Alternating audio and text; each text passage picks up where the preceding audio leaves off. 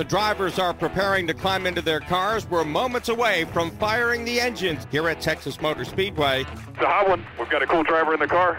Get this stuff moving. Feel like I got in the oven. Got two liters of Pedialyte. We're ready to rip. Have a good day. Have a safe day, guys. Drivers, start your engine! I have a problem. I have no brake pedal. Every time I pump it, the second or third time I get pedal. You can try and run this first stage and see if it gets any better with the heat and stuff. Green flag, green flag. Green, green, green. Like we hit the splitter pretty hard over here. Still tight to take off, still no brakes. I can't run the bottom. Three and four because it's still destroying the racetrack. Jeremy, I feel like hungry, hungry opposed off of third four. The 22 spotter is leading him really hard to block you off four. Block this. First and third place cars making their pit stops. We're waiting on Martin Truex Jr. He's out of fuel. He is slowing down. he's out of He fuel. may have run out of gas. He's out of fuel in turn two. Switch was on two already. We got a blend line violation. We got to do a pass through. Maybe the fastest car of the day having to serve out a penalty. That means Ryan Blaney inherits the lead on lap 70. On a scale of lap to 10 loose, we're 11 loose. Stage one winner is Ryan Blaney by two car lengths over Kyle Busch. Just took off, hitting the racetrack so hard. I gotta find some way around it. It won't drive, man. Leaders now in the Geico restart zone. Green flag is waving. I got one in the wall right before. Oh, damn. Hit the wall, guys. Jimmie Johnson got into the outside wall, entering into the quad oval at the front straightaway. Did we have a tire down or just get away from you? It's been an ugly lap or so. I would suspect a tire. Boss got a two-lap penalty coming to pit road this time. Wow, what'd we do? They're saying too many men over the wall. Hey, ah, we got a pit now. It's shattering all four tires. No good. Kyle Busch back across the stripe, three car lengths ahead of Denny Hamlin. So just you and the 11 by one now. Blaney on the inside, Hamlin to the outside. Blaney now tries to get a little bit further ahead. He'll take that number one spot away all four. Can't hold it wide open. So aggravating. Here comes Ryan Blaney back to the stripe. He will capture stage number two in a dominating fashion. High second lead on uh, pretty good cars. Pretty cool, man. Green flag is back out. Two back to three wide, no wrecking behind you. Keep coming, they're wrecking. Wrecking here. Whoa, they're everywhere. And we're in it. Y'all see it. Who the f- hit me? 22 squeeze you tight there. It looks like we just gave the 18 a love tap. Fenders are square here. Don't go tearing it up, beating on anybody. You okay, bud? Get the wind knocked out of me. You know what they say? Get around a squirrel, you hit by a nut. There's a bunch of grass. Looks like my neighborhood up here. We got the grill packed for sure. Oh, you can get out. They can come get it with a wrecker. They're gonna stop the field in the restart zone. Red flag zone. How you holding up in there? That's hot. I now know what a turkey feels like on Thanksgiving Day sitting in an oven. It feels about like the environment I slept in last night, considering the AC was broke on my bus. Red flag has been pulled and the green flag shown to the field. Going straight, one and two. The splitter is six inches off the ground, feels like. We're Inside, sliding up to you. 13 wiped us out. Killed. All right, we're done. So, get her back to the garage. Sorry, guys. Damn it, I gotta go! Calm down here. Calm down and focus. I love my teammates, I love my teammates, I love my teammates. Ten four. Coming hard inside, inside. The hell, he just turned in our door here. I have no idea what he was doing. What about left? Whatever, something. Last time we did left, she fired off pretty good. That eight car, he's on fuel only. Everyone else took four. How about this for Richard Childress Racing? They have the front row here in Texas. Those RCR cars are fast up front right now, man. His one and two is is really good. The RCR drivers door to door with 10 laps to go. Let us know he's faster than that three. Just calm down. He'll get him. Hamlin's going for a big ride here. Caution, caution. Hell of a job right there, man. One more time we do this. We'll go to victory lane. Man, you're better than he is. We can just get clear, we'll be all right. Green light checkered. Once we get to the white, it's official. Bottom of the racetrack. Austin Dillon trying to win here in Texas. Two back. Will not get there. One back. Checker. Hell yeah. Hell yeah! Goes back to victory lane! Let's go! That's pretty damn cool right there. One, two. Richard Childress. Thank you guys so much. I can't believe it. Way to go, Austin. Man, I'm proud of you. Congratulations.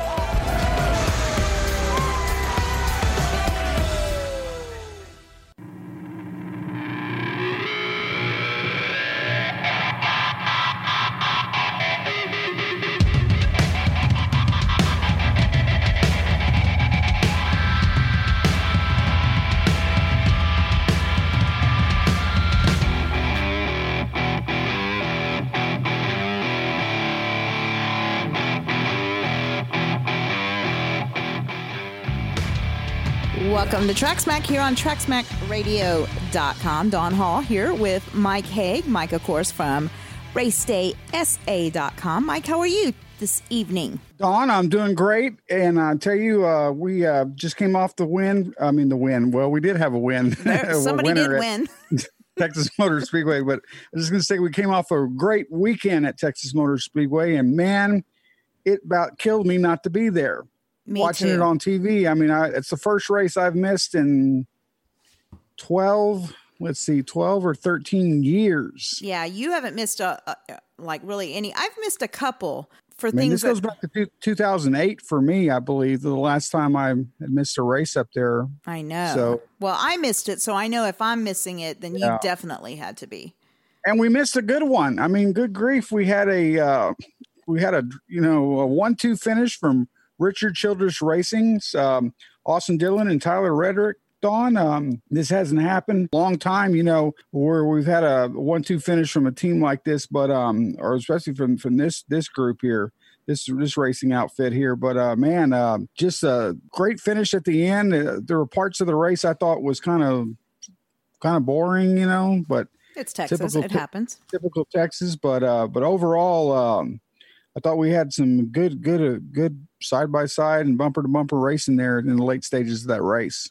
Well, and and here's two things that I'd like to point out. One of which I just came up with myself just now.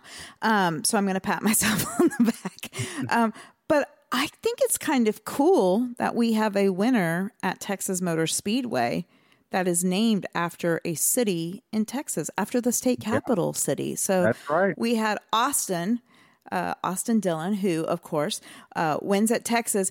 Now, thanks to Dale Earnhardt Jr., who on his broadcast coverage on Sunday on NBC Sports or NBC SN, he Yeah. gave us a little nugget that I thought was great. And this is what makes Jr. so great about his commentating. It was the first time that the number three car ever had visited Victory Lane at Texas Motor Speedway, which is shocking. Right. Because his dad never won there. No, his dad never won there. So uh, the first time that the three got to visit Victory Lane there, and it's Austin Dillon who does it. Of course, Richard Childress still a part of that though, and so I think you know deep down. Uh, even though there might not be a lot of people that might may not be Austin Yeah. Dillon fans, so to speak, there's still something about that three car, you know, that's near and dear to everyone. And so to see it in Victory Lane, I know it gets people pumped up. Yeah, and when you look at this picture, I'll kind of show you the one here on the screen here. The I don't know if you can Yeah. see that, but you know, it's got the colors of of the black and the and the, and the like the silver gray, and then the um, I guess like like a red color, the, the striping. From a distance, if you don't see the word tracker on there, you would think that was the old you know good Goodwrench Chevrolet almost. It had that that kind of paint scheme look to it. So it was it was cool to see Don. But you know, I was surprised. I didn't realize uh, Austin Dillon is 30, 30 years old now. Yeah. I mean, you know, it, time really flies. I remember when he was just a kid, you know, racing in the truck series, and he's done well there, raced well in other series at the track, and so. Um, but it's also hard to believe that he's been in the Cup Series now for several years. Only has three victories, but he's scored some big victories. He won the 2017 Daytona 500, and then he followed up the next year in 2018, won the Coke 600, World 600 there at Charlotte. So, um, you know, he hasn't won in 88 races. Mhm. It's, it's a long drought. But um, I just thought it was great to see him. And his grandfather, Richard Childress, was extremely uh, excited afterwards. And and by the way, uh, we have all that um, post race audio on the uh, tracksmackradio.com website because I did a smackcast yesterday and it's up now and you can go listen to it. And there's a lot of great interviews with uh, with Tyler and and, and the and the winning crew chief um, Justin Alexander. And then we also have audio from Richard Childress himself, and uh, and then Joey Logano chimes in as well.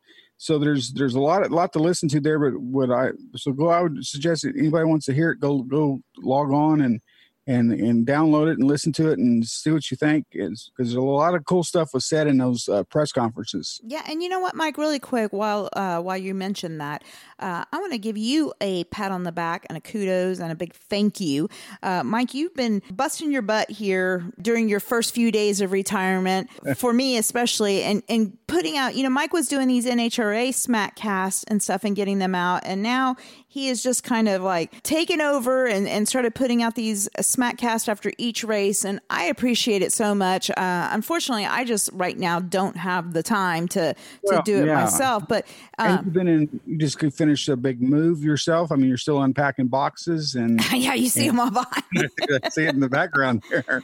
But uh, yeah, uh, I appreciate. It. I don't mind doing it. I I know a lot of people like to hear those press conference interviews. You know, they don't always show all those on TV. A lot of times, you know, you can get snippets of it, but you you learn a lot. And uh, so I don't mind, you know, putting those together. If if everybody wants to keep hearing them, I'll keep doing them. So, we- and I speaking of NHRA, let me just throw this out real quick. Uh, I normally have an update, but they did not finish the race this past weekend. They got rained out. They got all the way to the final round, and they had all the finals and all the classes they were supposed to run Don.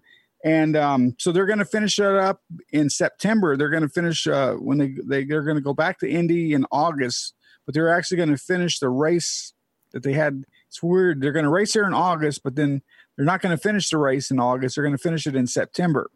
wow okay And that's because a couple of the drivers that made the finals, they don't run every race. oh okay They're, they're part time uh, on the schedule when we and one of the guys can't come in August because of his job and everything. So they're going to do it in September. So that's why I didn't have an NHRA update because there was really nothing to update. well well um, well there you go well there's your update there's your nhra update for There it is. I have one in a couple weeks when uh, they're they're back in Indy again. Okay. Uh, well, so the Texas race again. We'll, we'll mention that Austin Dillon uh, getting the victory. His teammate Tyler Reddick was right there on his rear and took second place. There, those last few laps were really, really exciting. You know, you were talking about uh, Austin being 30 years old. You know, he's got a brand new baby at home, and you talked about Ace. yeah, Ace. You were talking Ace, about when he. Um, when Austin, you know, first came in and stuff, and him and Ty, you know, Ty's been around for a while now. Do you remember? Like I actually kind of had to eat crow, and, and I'm kind of leading us into to this with it um, Okay. as far as nicknames for Austin because you know I used to refer to Austin as the douchebag in the cowboy hat. Oh, Um, remember, I always used to call him that, the douchebag in the cowboy hat. And he still very may well be. I don't know. But when I met him one year at Texas, I don't know. I was in this like big time selfie phase, which I think that was going around was the thing. And he's standing right there, and you know, I say hi to him, and he was super nice. And, I, and so just for the hell of it, I'm like, can, I- can I get a selfie with you? And he's like, sure. And I started laughing because I was like, I should totally wear your cowboy hat in it though. And he he was like, hey, I'll, I'll do it. I'm like, no, just kidding. You look better in it. And I thought about, it, I was like, what an idiot. I should have put it on. But he was so gracious, and he took the selfie with me and talked to me for a few minutes. Was gonna let me wear his cowboy hat, so. I, I kind of laid off of the douchebag thing, but um, you know, Kevin Harvick is the one I think that started the silver spoon in the mouth, uh, or Yeah. the, the silver spoon driver or whatnot. And I know that the what I, I guess Austin made a comment there after when he won the race that not bad for a kid with a silver born with a silver spoon or We something. have the we have the audio, so you want to hear it? yeah, let's hear it. All right, here's what Austin had to say right after the race on Sunday. Not bad for a silver spoon kid, right? I'll take that. Gotta thank everybody at RCR, ECR, Bass Pro Shops. Man, uh, Tyler Reddick, you raced me clean. One, two for RCR. This is big coming, man. We've had good cars all year. Justin Alexander, my whole crew. I got my baby Ace back home, my wife. Uh, I love him so much. Man, I don't know. I'm just so happy. Thank God. What is the significance for RCR? They started the day asking you about the cut line. Now you're above the cut line and in the 2020 playoffs. Tell you the truth, uh, means a whole lot just for the family, for everybody, all of our partners. Truthfully, I'm out of breath right now. I'm about to go down. I need a drink. that was fun. Well, how about beating the best in the business? Three straight restarts you had to do. You had to earn this one, Austin. Yeah, I had to change it up a couple times. The cars wouldn't roll back when I let it go. Yeah, definitely had to earn it. I changed it up. I waited the, the second one and I went on the last one, so it worked out for me good. And Don, uh, the car uh, what was funny was the car actually did started to roll back a little bit because you know the banking at the front straightaway there by the flag stand a lot of people don't realize it's not flat. It is actually banked a little bit. So it was kind of rolling back toward the uh, the grass area, and uh, you could see it on TV. well, and then we hear him. There was a lot of criticism after the race too, because we found out that he had to be taken to the in-care uh, What? infield Yeah. care center because he was dehydrated, and he said noticed- right there. yeah. But go ahead. Oh, I was going to say there was a little bit of criticism. Um, poor Marty Snider, though, I don't think he realized that. I think you know he he thought it was kind of tongue in cheek. You know, I'm about to go down. You know, it's a, but. Uh, so he kept asking, you know, a question. Plus, he's live on TV, so they're they're probably in his ear. Go here, but but the poor guy literally was about to pass out. yeah, and and I knew exactly when he said I'm about to go down because I I'm I, I pass out a lot of times. I've have problems fainting and stuff like that, especially when I get sick. Mm. And um, and I know the feeling, and I could I could look at him and I could see it in his eyes. I I was ready for him to drop. If you notice in Victory Lane when he was there with Eddie Gossage, going through all the pomp and ceremonies, circumstances, and all that, you might say, with the six shooters and everything, Austin had to keep sitting down and he kept going down to one knee, and he was not doing well at all. But he had to, you know, he wanted to go through and get everything done that he needed to do. But the poor guy, I mean, he was it was hot, and we had talked about that. Mhm. You know, it was a hot one. I mean, it was something that they I don't care how much conditioning you do during whatever. There's a reason we do not race at Texas in the middle of July. and and actually Mike, they got a little lucky that it wasn't hotter than what it was as far as the ambient temperature goes, but those cars were running anywhere between 130 and 140 and that's not fun to be in for 4 hours. Not at all. I'm sure uh, it's a quick way to drop 10 15 pounds in 4 hours. a couple things I wanted to say. Kurt, uh, not Kurt Busch. Well, Kurt Busch, yeah, we, he did have to go to the infield care center as well and take a couple bags of IVs, just like Austin did. Uh, we learned that. But um, Clint Bowyer did a uh, media availability uh, on Monday with, uh, I think it was Monday or Tuesday, uh, with uh, the Ford. It was something that Ford put on, and and during the interview, he was Clint was riding on the airplane back with Austin and Kurt. And Clint was way he had a couple beers and he was ready to celebrate. And he's like, "Where are these guys?" He talks about it in, the in the they're in the in care taking IVs. What do you mean they're taking IVs? You know these bunch of wimps and and so Clint was giving them hell. And but he said that they actually when they got on the plane they had a couple beers on the way back on on the plane. So um, Well, shit, after but, a uh, couple of IVs, you're feeling good. You could probably hold more. In fact, in the end, they probably could end, you know, could end up holding more than Clint. could- Well, I don't know. Clint's pretty much a pro. But what I wanted to also say, Don, uh, you know, you talked about Tyler Reddick getting the second place finish. That was an incredible finish for him. He's looking really well. His his uh, car owner there, Richard Childress, um, talked about during the press conference that he really thinks Tyler is going to get a victory before the end of the season. I've been saying that as well, and I think didn't you pick him as your long shot? Mm-hmm. Or my yeah, one of them. Yeah, because I've been picking. I, I said he's he's the guy that I'm most impressed with as of late. Yeah, that's the that's one to keep an eye on. I also wanted to mention Joey Logano finishes third. Uh, Kyle Busch was fourth, and then we had um, Kevin Harvick in, in fifth, and then just rounding out the top ten real quick was Erik Jones, Blaney, Kurt Busch, Brad Keselowski, then Aric Almirola had another uh, good top ten finish. So uh, and Blaney Don, uh, you know, led 150 of the 334 laps of the race and he also won the two uh, opening stages of the race. I thought Blaney was going to be the guy that was going to get the victory, but um, ended up being Austin. So you know, kudos to him. Uh, overall, I thought it was really, really good. It, it sucked too because while it's a 14th place finish, Bubba Wallace ran way better than 14th. I mean, he was up there, you know, there Yeah. for a little bit battling in the top five. Now I'm having a brain fart right now. So was it Garrett Smitley? Is that who it was, or who was it that that came to pit road from the middle of the daggum track and That was Quin Houff, Quin Houff? That's right. Uh, and that set off a bunch of fireworks. Man, with- he was- took was a- beating on social media. Well, didn't Brad say that about the fact that was it Brad that said maybe he should be demoted to another series or moved down? Not necessarily just him. He's saying in general because he says that Yeah. this is something that happens, you know, a lot. That there's guys in the Cup Series that maybe should. And Mike, you know, let me back up. I know there's people out there that, again, aren't Brad fans. I'm a huge Brad fan. And part of the reason why is for reasons like this. Brad will throw something out there and see if it sticks. And if it does, and he's not afraid to do it. And I love that because to me, that's again one of those leadership qualities that we've been looking for in the garage area.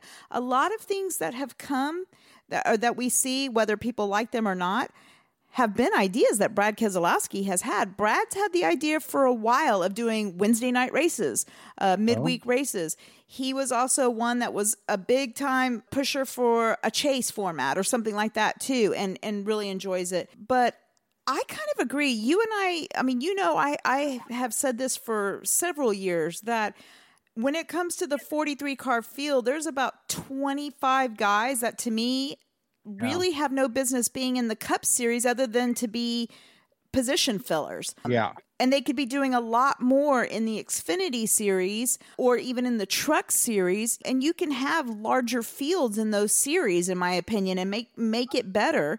But um, at the same time, that poor kid took a beating. And I don't know if you saw, but his he had a mirror there that had broke off. Uh, yeah. Uh, it was like a spot mirror, I think is what they call it, or something like that. And it had broke. And so he's just going by his spotter in the stand, you know, or I mean, you know, his spotter or whatever. And I don't know if they got wrong information or what, but you know, I heard this week and I can't remember who said it, and it's true. There's going to be cup guy. I mean, there's your elite guys that make mistakes. You know, I mean, hell, we saw yeah. Jimmie Johnson make one just a few weeks ago or a couple. Yeah. So it's going to happen.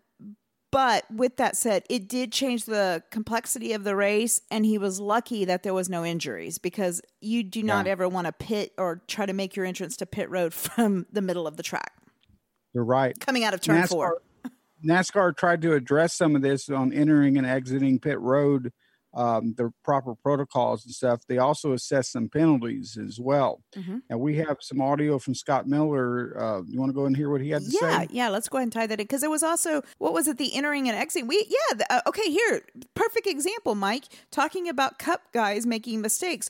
Who um who was it that we had? Denny Hamlin, wasn't it? did he enter too soon or who was it that or Kevin Harvick entered too soon and then there was somebody else that entered way too soon um, yeah. So yeah, I want to hear this. So here's what Scott Miller had to say. I've looked back through some blend lines, and there was, you know, a lot of people saying that we do that every week. Well, I haven't really been able to find them doing that every week. Some tracks, it's really hard to get your speed up down there in the acceleration lane, and those are the ones where they tend to uh, feed up onto the racetrack before they're supposed to. Um, you know that that racing groove is right on the other side of that yellow line, and we we don't need we don't need drivers um, blending up before they should, which is clearly stated. And the exit of turn two blend up on the back straightaway. So, you know, that's those calls were made, and and we certainly stand by them. And it's it's more of a safety thing than anything. And you know, we can't you know, we had a, you know, a couple of close calls, you know, on pit road. We, you know, we always react to things that, um, that are, uh, you know, that can be dangerous. And, you know, we didn't have the close calls, but certainly blending up into the racing line, you know, halfway through the corner is not a good situation. So we're not to, we're not to be allowing that. I, I, know you probably can't go into too much detail about it yet, but what was found wrong for the listeners who may not know with Kyle Busch's car after that race on Saturday, Scott? Well, we have rules that are pre-event rules for the height of the car, and we allow some some uh, tolerance. It's not really; it's a pretty big tolerance um, between pre and post race heights, and uh, you know their car was just simply too low. I mean, that's not all we can say. There's it's it's not a mystery. There's a there's a height stick and it has to be a certain height and it wasn't. So that's that's that's about as uh about as straightforward as it gets. And there you go, Don. That's Scott Miller. He's an official with NASCAR, and uh, he um, also addressed the Kyle Busch issue, which we hadn't had a chance to talk about that yet. You know, Kyle won the um, what was it the the truck race on Friday night on on Saturday. He won the truck. Right? Well, he he won the Xfinity race first. Yeah, yeah first Xfinity first. Yeah, uh-huh, then was disqualified because of what we yeah. just heard. Then he run won the truck race, and he had a chance to be do a, a triple a triple sweep there, but um, still has not gotten even a stage win. I don't believe yet. Did he? Or he's No. still. He and he he talked about that in his uh the audio that we have as well from Kyle about how frustrated he is about the way things are going. I mean, you know, he's not won a race yet this year, and that's very unlikely for him in the Cup Series not to have a win already. And here it is, almost you know the end of July, and August playoffs are right around the corner. So, not looking good for Kyle. Mm-mm. Uh, we'll talk a little bit more about that because Kyle did get into some of what he feels is part of the problem, and, and it's something that we're going to discuss here in a little bit. But, uh, Mike, really quick to wrap up Texas, let's wrap it up with what the ratings um, look like. Despite, um, it says, despite record lows, um, ratings and viewership held up okay for NASCAR at Texas, which I'm going to read, uh, and I never really do this, but I want to read this word for word. This was this is from Jayski, okay? Um, Okay. And and I just because to me it's like contradictory almost. it's Okay. interesting because it's like okay, this sounds really bad, but here's the positive. So this is basically what the TV ratings, uh, what it says. So. Despite record lows, ratings and viewership held up okay for NASCAR at Texas. Sunday's NASCAR Cup Series race at Texas averaged a 1.7 rating and a 2.73 million viewers on NBCSN, tying the lowest rating in race history, dates back to 1997, and marking its smallest audience since at least 2001. Keep in mind that this year marked just the second time that the race was aired on cable. Despite the record low, Sunday's race delivered the second largest audience of the season on cable in eight telecasts. Bristol averaged 2.93 million on FS1 in March. It also outdrew the first race on NBCSN last, se- last season, which was Chicagoland, and the network's fall te- Texas race last October. So it's I, don't know how to like I, I'm lost as to how to like read that. So record lows for a Texas race, but yet we beat out the Texas race. I don't know. I don't get. it. Yeah. Well, you also had uh, NHRA on Fox at the at the same time that was going on. They were out on the network, and they they drew nine hundred six thousand viewers. Uh, they were like third uh, in the motorsports ratings for the weekend. You had F one going on, MotoGP that weekend. So you had some other things, but um, I you know I think the fact that it was on NBCSN, if it was on NBC, I think we would have had better ratings. I think but the fact that it was on the NBCSN, not everyone gets that that station. Right.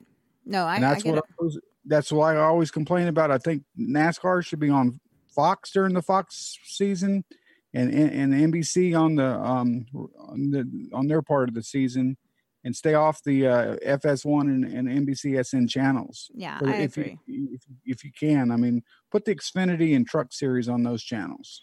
Uh, there was some uh, post race penalties that were issued out too, right? Yeah.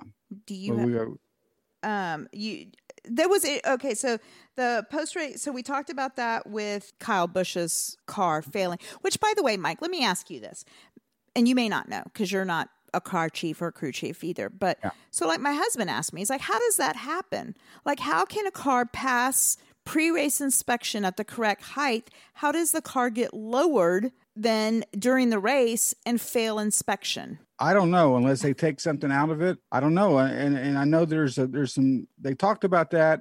Well, if you go to um, actually if you go to tracksmackradio.com and if you look at if you listen to the Smackcast, I believe there's some audio that I put in there from the um, one of the uh, officials. He talks about that. I think we have his audio in there where he, they. I'm trying to remember the guy's name offhand, but I, I remember putting it in there. And he talks about there's a variance that they have, mm-hmm. and Kyle was outside of the variance. So a number of things could cause that, but there was. I know they were going to appeal it, but I didn't know. I don't. I don't know if there was any appeals, if it was overturned, or if they're still looking at the situation. So Not sure. Um, I know we had a penalty for a COVID 19 infraction on the husband of a, oh, I'm sorry, a crew member, but I also believe he's a husband of, of the dri- uh, Is it the driver? Angela Uh-huh. Ruch, is that it? Or Ruch or um, yeah, in the truck series. Yeah, with I the uh, Reaume brothers. And then Michael McDowell with Front Row Motorsports was fined after one lug nut was found not safely secured after his 15th place finish. His crew chief, Drew uh, Blickensderfer, was fined $10,000 for the safety infraction. You think you have issues saying Matt DiBenedetto? Say Drew Blickensderfer. Because it's not No the way. easiest name to do. So, um, so anyway, but those were the penalties. Di Benedetto. Di, Di Benedetto. You're getting better. You're getting Getting better. better. I'm so proud of you. I've been working on that. So, Mike, one of the other weird things that happened today, and today is Wednesday, by the way. And actually, I don't even know if it was today. I think it was today. But one of the weirdest things is I'm scrolling through Twitter and I see coming up next on NASCAR Sirius XM Radio, former CEO of NASCAR, whatever, Brian France joins us. And my reaction was kind of like the same as a lot of other people when I was scrolling through. I was like, why? like, why? What? What reason? You know, and we did they did provide some audio from the interview where he talked about m- multiple uh, things and stuff but one of them was of him possibly returning right? Or not returning. Returning re- the question is are you ever going to return to uh, the sport in a leadership capacity role? So he kind of addressed it. So do you want to hear it? Is he drunk when he did this or no? No, okay i'm sorry. that was off. You you listen to it and tell me. Okay well here now now i'm really intrigued. All right so let's listen to are we getting and we can't say drunk brian france because we might get sued because remember he sued drunk brian france on twitter. Um, oh yeah. so we'll listen to we didn't say that. We'll listen to Brian France and we'll So see here- if he was drunk. yeah here's what brian had to say. Can you envision a day when you might return to the sport in in some official capacity? Would you even be interested in doing so if asked? I, I'm really not, but that, that doesn't mean that, that that I'm not, you know, always here to help, uh, you know, my family or or the industry. I'm always going to do that. Um, but you know, I always I always had you know said that, you know, th- there's a, a, a, a lot of lot of pressure in this situation, and I didn't think it even served NASCAR well for someone to have 20 or 30 year runs like my father did. I think it's good to have some fresh eyes on it. Now you've got Jim in there and he's steadying things with all of his experience, but you've got, you know, uh, you know, uh, a number of people, Jill Gregory and Steve Phelps, they're having their own moments. They're going to bring different things to the sport uh, in their own right that that you know that, that that that I didn't bring, and that's great. That's what you want. So I don't. I don't. Okay, hold on, hold on. We got to stop this. We got to stop it. I need you to play it again because I swear, Mike, and I'm I, I swear, did he did he burp in the middle of doing it? it sounds like Okay, sounds like hold- he's been drinking Yeah, I'm I'm sorry. I don't even really care what he's saying at this point, but I'm going to do a drinking game right now. Too bad I don't have anything alcoholic in front of me right now. Take a drink every time he says you know, first of all. but, but let's hear this again. I'm sorry. We really should not be making fun of this, but I mean, seriously? Okay, go from the beginning. Here we go. Can you envision a day when you might return in some official capacity? Would you even be interested in doing so if asked? I, I'm really not, but that, that doesn't mean that, that that I'm not, you know, always here to help, uh, you know, my family or or the industry. I'm always going to do that. Um, but you know, I always I always had you know said that, you know, th- there's a, a, a, a lot of See? lot of pressure in this situation, and I didn't think it even served NASCAR well for someone to have 20 or 30 year runs like my father did. I think it's good to have some fresh eyes on it. Now you've got Jim in there and he's steadying things with all of his experience, but you've got, you know, uh, you know, drink a number of people, Jill Gregory and Steve Phelps, they're having their own moments. They're going to bring different things to the sport uh, in their own right that that you know that that, that, that, that I didn't bring, and that's great. That's what you want. So I don't I don't envision uh, that that being a possibility. Um, but it doesn't mean that I'm not cheering them on and helping them any way that I can. Uh, you know, Drink. NASCAR has been great to our family. It's, it was a privilege to be, uh, uh, and I and I I'm like probably most people. I, I probably took a lot of that for granted too, Dave. That, that when you're building something and running so fast that we, especially in the early years, but the, the kind of people that, that I got to know, you know, and hired and worked with, you know, that's a special part of what uh, a, a good career looks like. And we had some really talented people that have gone on to run other sports leagues and other teams and businesses and George Pine, and you go on the list. It is a long list of people that are very successful but had a moment with NASCAR, brought their talents and skills. I got to work with them uh, directly. That's the highlight for me. And uh, there you go, Don. That's Brian France and the great France family. And uh, what do you think? Um, you, th- you think he's still calling the shots behind the scenes, and even though he's not in the in the chair, and Jim France is doing all the work? Mm, I, I think his his hands involved in it still. I think it is too. Do you think he? Yeah. You think? He, okay, maybe not. We shouldn't go there. Well, I already did during the. Did he burp? Didn't it sound like That's he burped? What it, like it, what it sounded like. I'm sorry. oh gosh. Oh well. All right. Yeah, God well, bless him. yeah. Well, he did kind of lead us into the next subject, though, um, which was uh, what? What the hell did he say? that I was going to use for a transition there. Oh, I know. He I was going to transition into something that he mentioned about guys that had started in a sport and had even like moved into other sports. Um, we're going to kind of get into news here, and I'm going to interweave this with some stuff that we've talked about already and stuff that um, new stuff. Uh, in fact, it was announced today that what is it? The Superstar Racing Series is that what we're calling it? Uh, Tony Stewart and Yeah. Ray Evernham's Racing Yeah. Series has officially announced its first driver, or had it announced just a, a little while ago on Twitter. And that first driver is my favorite, Tony Kanaan. He has officially announced he will be driving in the first race there for that series. So, way to go, TK. Excited about that. Well, I know Dale Jr. had Ray Evernham on his show this week, so Mhm. I, I have not had a chance to listen to the Dale Jr. download. Uh, it's on my. Well, I already downloaded it, just haven't had a chance to listen to it. But um, I am um, pretty positive. I imagine they talked about the uh, new series and what the plans are. Jimmie Johnson rescheduled his IndyCar practice session there with Ganassi Racing. It'll be this coming Tuesday, I believe, or next Tuesday, I guess it is.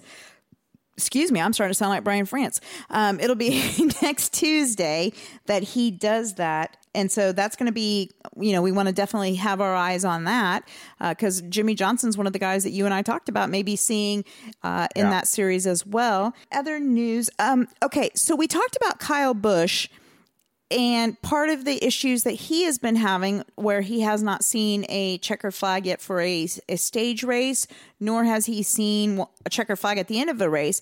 And mike part of hi one of his excuses that he's made and it's probably a valid excuse but i'm just saying is the no practice no qualifying. He just can't he's struggling to find his way blah blah blah.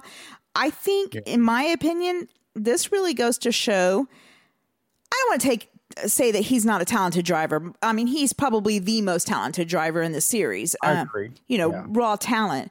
But it also helps if you have a really good crew chief that can listen to you and can make the adjustments on the car um, as to what you need. And for some reason, I think what happens though, Mike, is is Kyle, as you know, we've talked about this for years and years and years. Kyle's wor- or Kyle, Kyle's biggest problem is Kyle. And once he gets in his head and he gets hot and heated and pissed off, he stops communicating.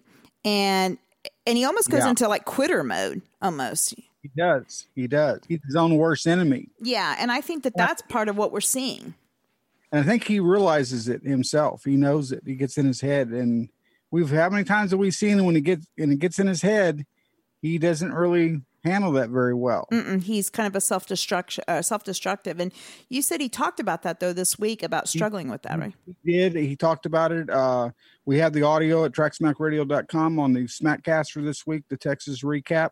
And so check that out. Um, some of the drivers talked about the fact that the, at the Texas race, they spent the first two stages ironing out all the setup and the problems that they were having with the car and that's why we saw such better racing at the end. By the time we got to the end, the last stage of the race, the um, the guys had pretty much worked out the kinks and the, and the problems that they needed to, to adjust on their cars that they didn't have the chance to do during practice or qualifying that we that we normally would have at a typical NASCAR race. So um, all that was addressed by the guys, and they're seeing that. So that kind of leads us into talking about going to Daytona Mm-hmm. later in the, in the- you know in a few weeks here and running the road course. They're not going to have any practice or qualifying. These guys are going to the only practice they're going to get. They better get on a simulator and learn how to drive that road course because some of these guys, Don, if you look at the the guys on the on the list that are going to be racing, they have not been on that road course at Daytona. Well, and that leads me, Mike, to think that there's one guy, even though it wasn't in a cup car, but here's an advantage Kyle Busch, who actually has run Daytona this season. He ran Yeah. in the Rolex 24. Uh, so, And Jimmie's done that race before. uh huh. Mm-hmm. There's there's a few that have, but most of most of the guys have not. Yeah, yeah, and like I said, I mean, Kyle's just the most recent Yeah. one uh, that I could think of, but you know, we talk about that, and and again, NASCAR came out and announced yesterday that for the rest of 2020 there will be no qualifying, no practice, and honestly, Mike, I think this is something that we may see from now on. I think if you do see a practice, it's going to be a limited thing, maybe like a 10, 20 minute practice, one at, at, um only. Yeah.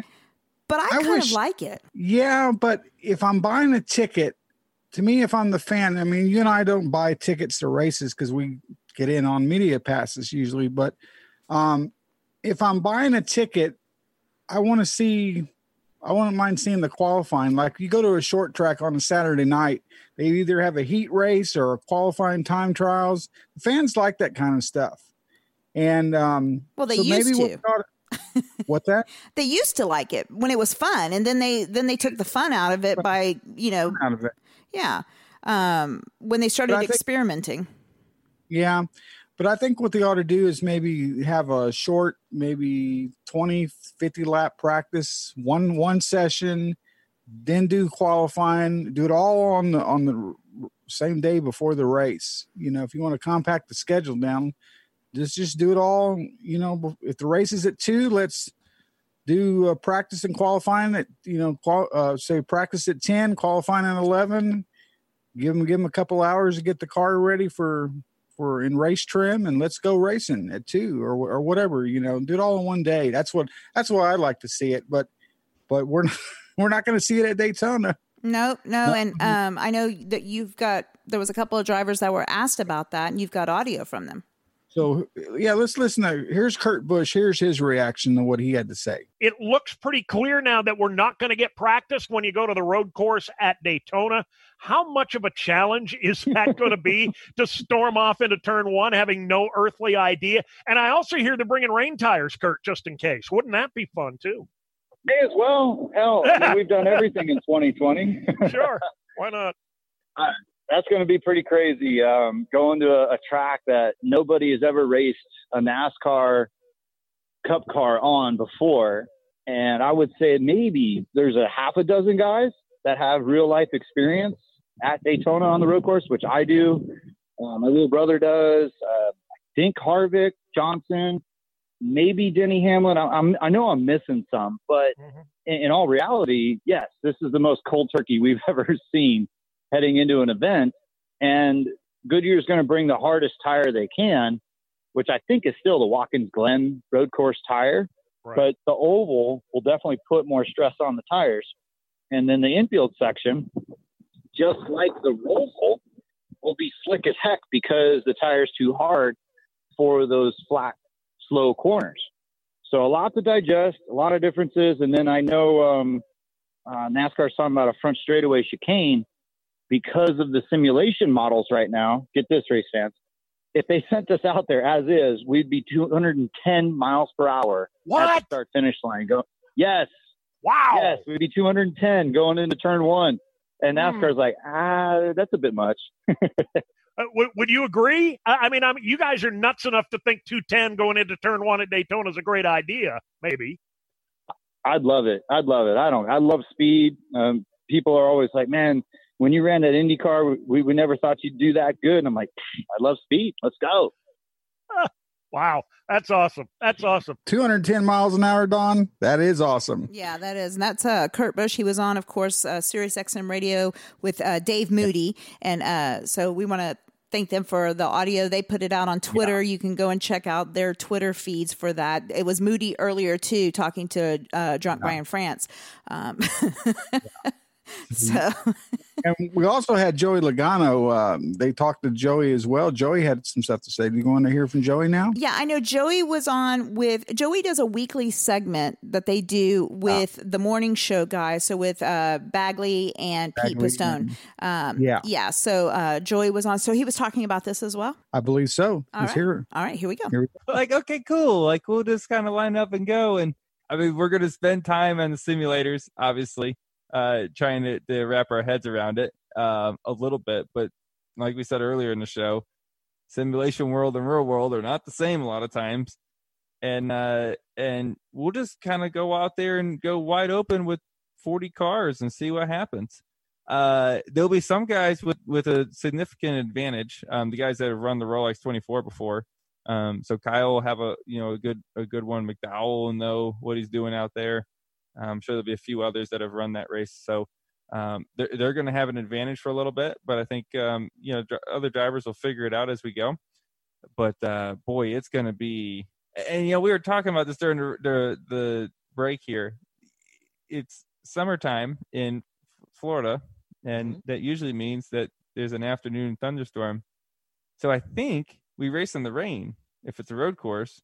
Correct. I believe they would continue that rule at Daytona. So cool. Let's just fire off in the rain with no practice. Know, what's the worst that can happen? You know, like what's the, well, I mean, how bad can it really be?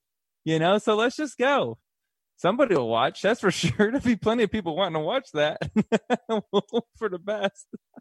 they may need um you ever been to times square and seeing the rolling billboards like in front of abc news or in front of nbc you may need that for the number of cars that you're going to have to post for overshooting the entry to one and just going right into speedway one and missing the road course completely Come back. Well, it's going to go one or two ways. way. it's gonna go one or two ways. It's either someone's gonna go right through it and go way too aggressive, or everyone's gonna be like way too cautious, and it's gonna be like everyone's going in slow, and then there'll be one jackass that's just like piling down into the corner that's gonna say, "I'm gonna get five or six of them right here," you know, and then and uh, this, wipe boys. everybody out. That Here's to might the be jackasses. Me. There's a good chance I'm that guy. Okay. Oh What a man, Don, I great tell you, interview. Was that great? Yes, I love that. I love that. Oh, Because hilarious. The whole time I'm listening to Joey, and again, Joey just makes me smile because I know Joey's smiling the whole time while he's talking about Yeah. it, and then to hear him laugh. But the whole time in my head, I'm thinking about that first Roval race and what a cluster, you know what it was. And remember there at the end when Larson and all of them went into that turn, and like everyone. but it was awesome to see it because, again, these guys are such perfectionists and they're good. And so it's kind of fun to hear this a little bit of anxiety going in and, and not knowing uh, what to expect. I think the bigger the cluster, the better. I mean, that's going to be way entertaining. Bring on the rain. Come on, Florida. yeah, tropical storm, whatever is going to Yeah. be coming in. Maybe Who knows? Maybe we might have a pothole or two. Um, Oh, you man. know, so something run across the track.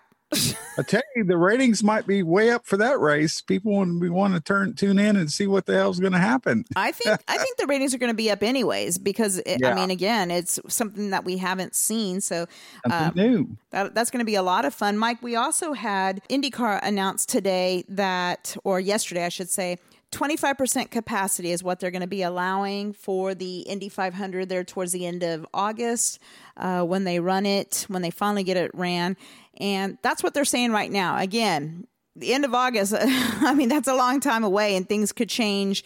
Um, and it, it could end up being less than that as well. But I know they had sold, uh, I think it was like 175,000 seats. I know that place holds way over 300,000. So Yeah. I'm sure Well- that, like you said, there's people probably just how like Texas had to do go back and get people to take vouchers for, you know, future race or whatnot, and they'll get all kinds Yeah. of perks and stuff. I'm sure. Definitely. So, uh, speaking of IndyCar, real quick, I wanted to mention uh, we weren't really going to talk about this, but I might as well throw it out since when you, you brought up IndyCar. Simon Pagenaud and Josef Newgarden took the two races in Iowa over the weekend at Iowa Speedway.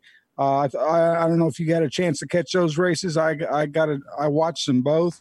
Um, Don, I thought they were pretty good races. I really enjoyed the one on um, the first one they had, which would have been, I guess, Friday night. Mm-hmm. I think they were in both night races. And um, but anyway, Simon got that that victory there over Scott Dixon, and then um, Newgarden took the the the the, uh, the second race. But um, that track, great little track, it's up for sale, and looks like Roger Penske is Roger Penske is going to buy it. He's talking about purchasing that track. So Awesome. No, Yeah, I, so- I didn't get to see the race. I know today, uh, Scott Dixon turned 40 years old today. So happy birthday, Scotty Dixon. And then speaking, he's having a good season. he he's having an amazing season. And speaking of Simon Pagenaud, go check out his Instagram or his Twitter page today, uh, because Simon Pagenaud has to have the coolest damn dog in the world. Norman Pagenaud is the coolest dog. In fact, I think Norman has his own Twitter handle. But if you go and look at it, Simon is skateboarding and he's got a selfie stick out filming himself skateboarding. And who's on the damn skateboard with him?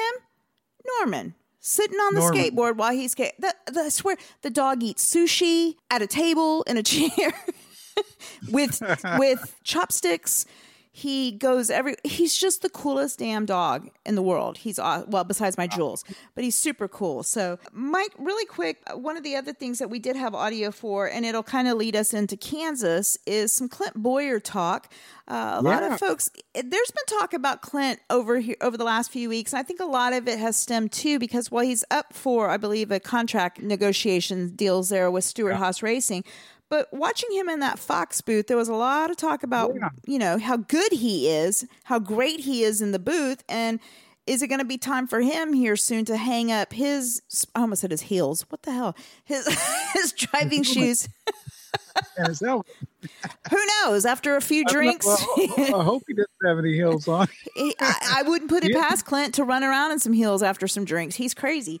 Um, Yeah. so, anyway, We're not in Kansas anymore. do you remember years ago, Mike? I got to go find the audio. I have it somewhere. It was one of our very first seasons doing Track Smack. So I'm saying 2005, maybe 2006. I interviewed Clint. He was about to get on board. This was back when they had kind of like that little two week break in between for Easter or something. And he Yeah. literally was getting ready to get on board his plane and go to the Bahamas. And I remember Yeah. telling him because he's talking about, yeah, get ready to have a few drinks uh, or a few dozen drinks and hit the air, you know, hit hit the skies, and we're heading to uh, the Bahamas. And I'm like, well, what a coincidence because.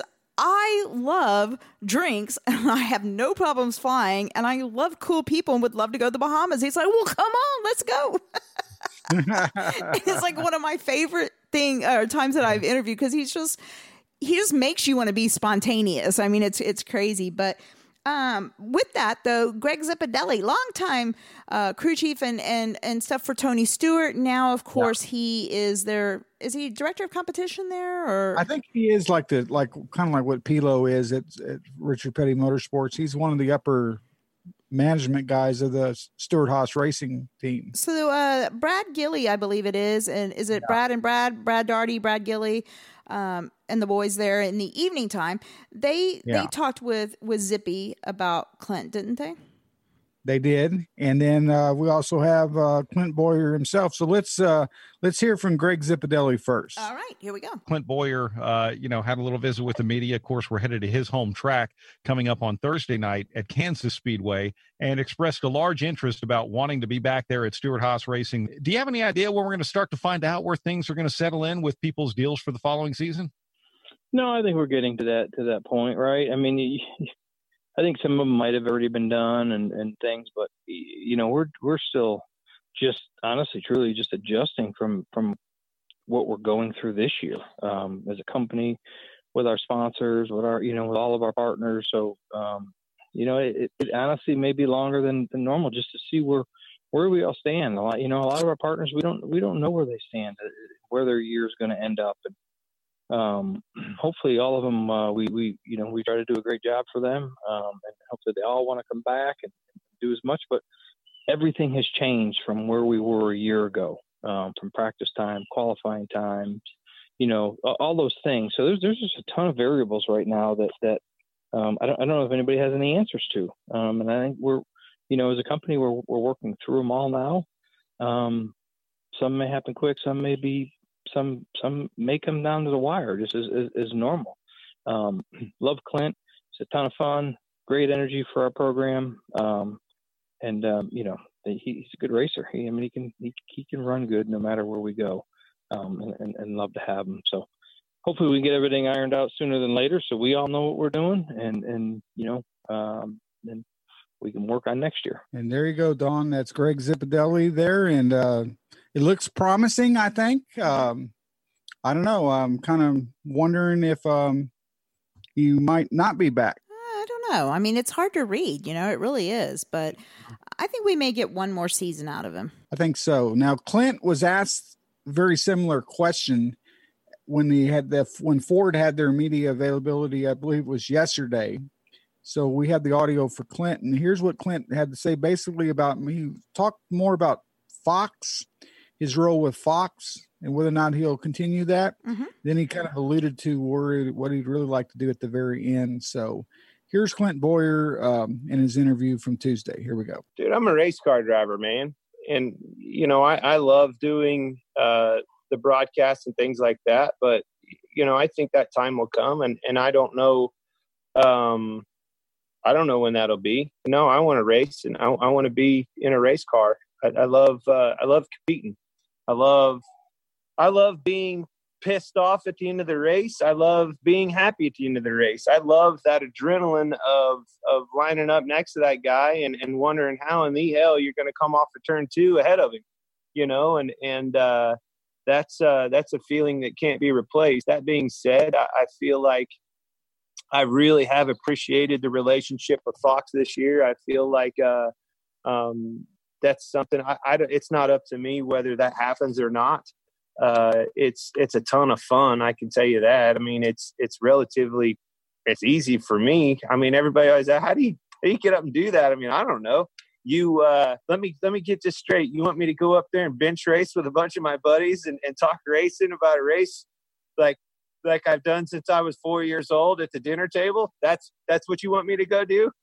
You know, I, I got that. I can handle that, and, it's a ton of fun. A huge amount of respect for everybody that puts on the production of our our sports, and and then you start looking at you know production of watch a football game or a baseball game differently. It's once you know how that uh, you know product comes to play and, and what we see on television it's it's um, a whole different respect for all the individuals that make that happen, from the cameramen to the producers.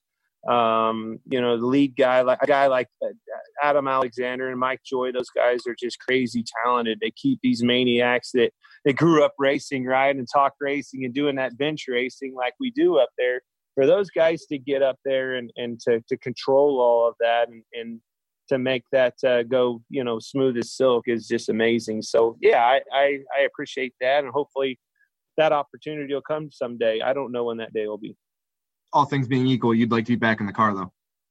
Yeah, hell yeah. Who wouldn't? Basically, who wouldn't want to be back in the car? So I think that's really where his uh, true passion lies, Don, is uh, staying in the race car. And then if the opportunity with Fox is uh, there, I think we'll see him uh, maybe go into the booth, and I think he'll be great doing that and driving the car. So, Well, Mike, here's the thing. And I mean, Clint is a likable, off the Yeah. track, Clint is extremely likable.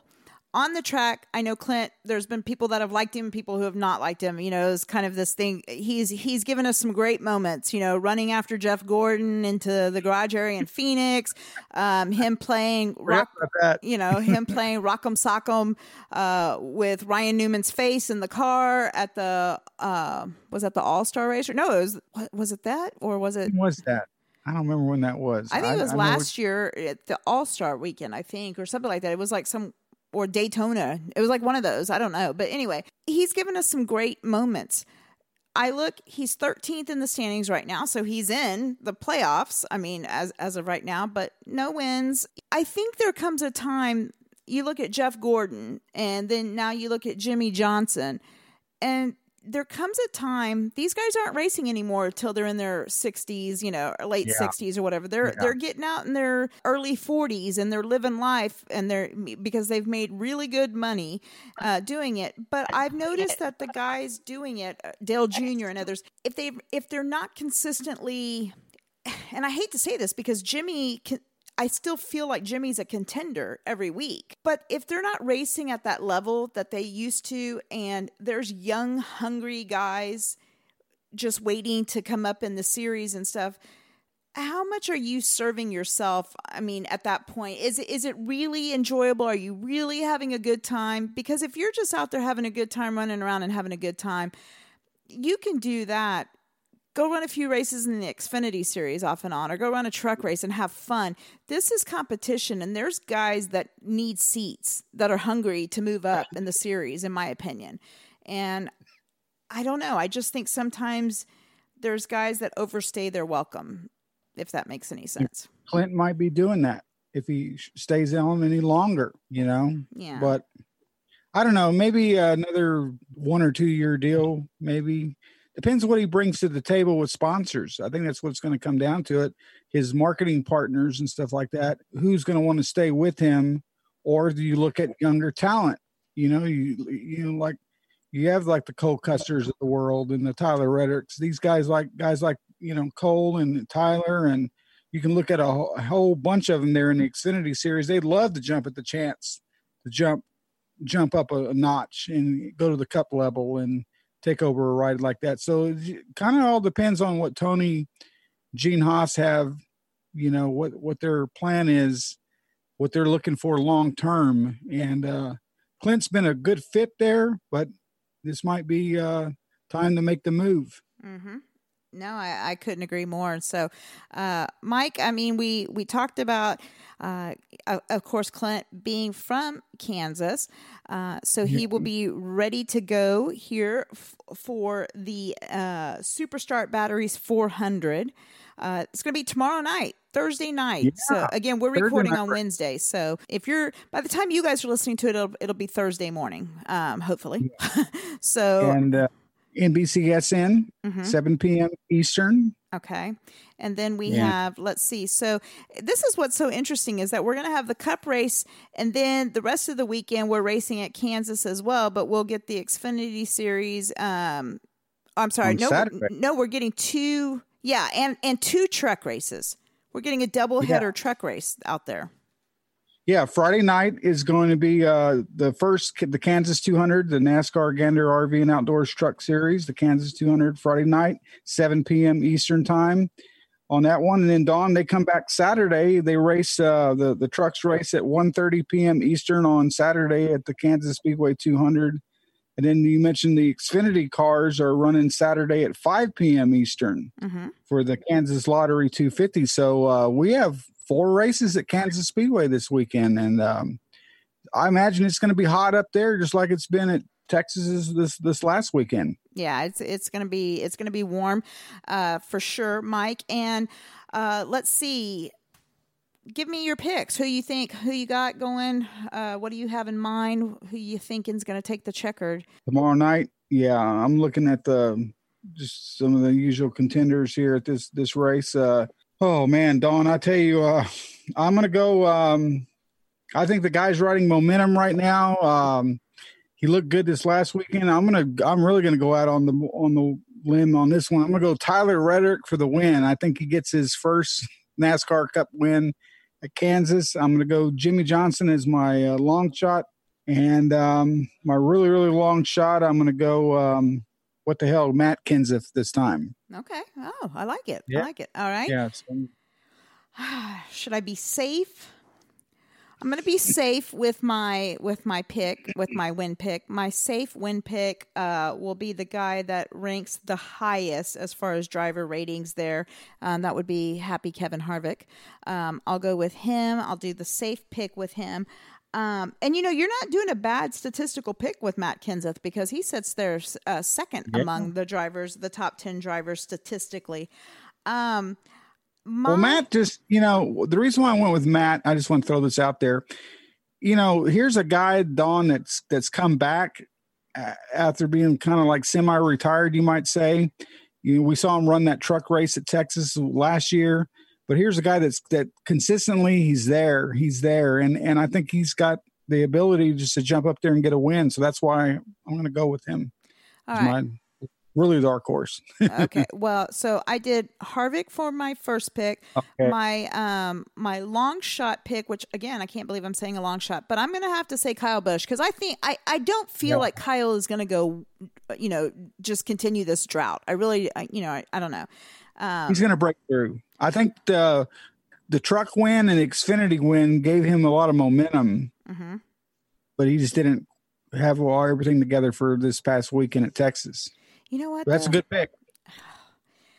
I'm going back and Who's your forth. really long shot? Well, and see, I was going back and forth between Colin and, Ryan uh, Ryan Blaney because I really think that he he's got another good chance here at Texas. I mean, Look at Blaney. Look how well he ran at Texas. That's what I'm saying. The first part of the race. I mean, on the mile and a half tracks. I mean, he's doing. He's got a good car. Good good setup. Well, you good know what? my really, really, really dark horse is another guy that I feel um, uh, needs to win. I know you picked Jimmie. Jimmie. Jimmie says, you know, I need to win to solidify my place in there because he's barely hanging on by a string right now in the playoffs. But um, another guy that needs a win to, I think, possibly keep his seat too at some point, and that's the twenty car of Erik Jones.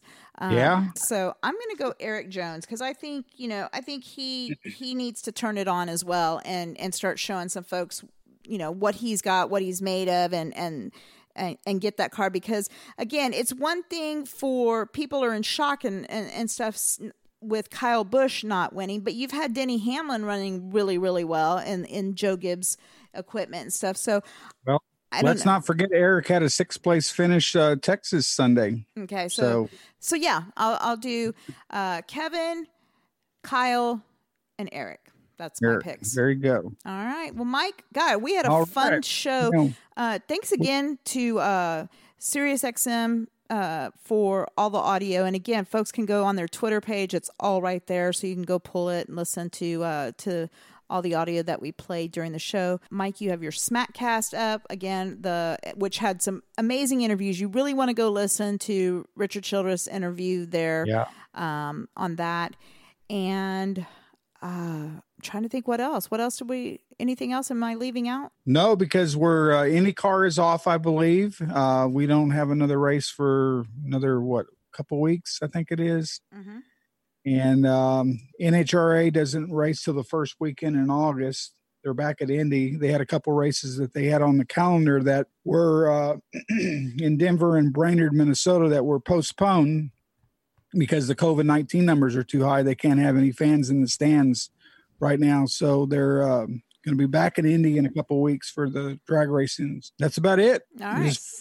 Trucks, Xfinity, and Cup at Kansas. I appreciate you guys. Uh, before I go, I told Mike about this. I want to remind folks if you want to go and follow someone that is highly entertaining, highly entertaining, um, you need to go and follow former uh, NFL player Bernard Pollard Jr.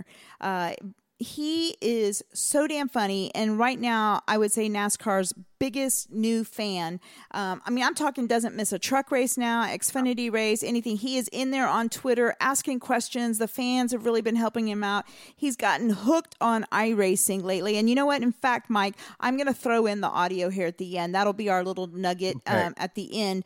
Um, because I played it for you. So he just Yeah. got started. He got a simulator. So he's just started racing in iRacing and he's been progressing and, and getting a little bit better. And the other day he posted this Twitter pa- oh my god, it's so freaking funny. So I'm going to play that for you as we as we leave the show. Uh, you can hear that. But go and follow him. He's he is a great follow. And then also do yourself a favor. Go on Twitter. You can go on my Twitter feed, uh, which is Track Smack Don. And if you scroll through, you're going to see a retweet that I did. One of the most amazing dirt or sprint car finishes I have ever seen in my life. The last 10 laps of last night's uh, sprint car race, and you're going to see Kyle Larson. Oh my God! I knew I was going to have a brain fart. I can't remember who who the other two guys were that were racing, but Kasey Kahne was in it uh, racing as well. He wasn't one that was uh, there in those final laps. Oh my God, Mike! I mean, goosebumps talking about it. Insane finish. So go and check it out. Larson has been kicking ass in that series, though. Yeah, he has. He has. Definitely has. Well, So, go check that out. And again, you can find it on my Twitter feed as well. Uh, and guys, we will get back with you this weekend when we uh, give you the post race. Uh, all the post race audio and stuff like that. We'll be in a Smackcast from Kansas as well. And we'll touch base, I guess, next week then, Mike. Let's do it. All right. Well, uh, so we'll leave you with Bernard Pollard and his daily iRacing drama. Have a good one. I don't. I, I I don't have it. I don't have any words. Like, I guess I do, but are you freaking kidding? Like, I'm racing. I'm I'm racing right now. I'm, I I was racing. I'm sorry. I'm in the third spot. I dropped to seventh or eighth. I'm racing.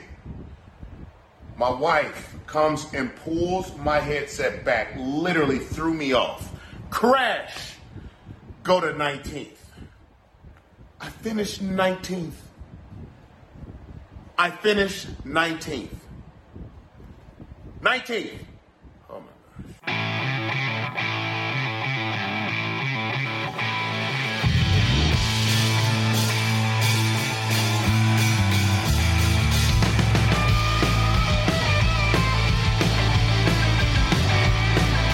take me back to Chambers, please. Crawfish, rice, 19th. This podcast is a part of the C Suite Radio Network. For more top business podcasts, visit c-suiteradio.com.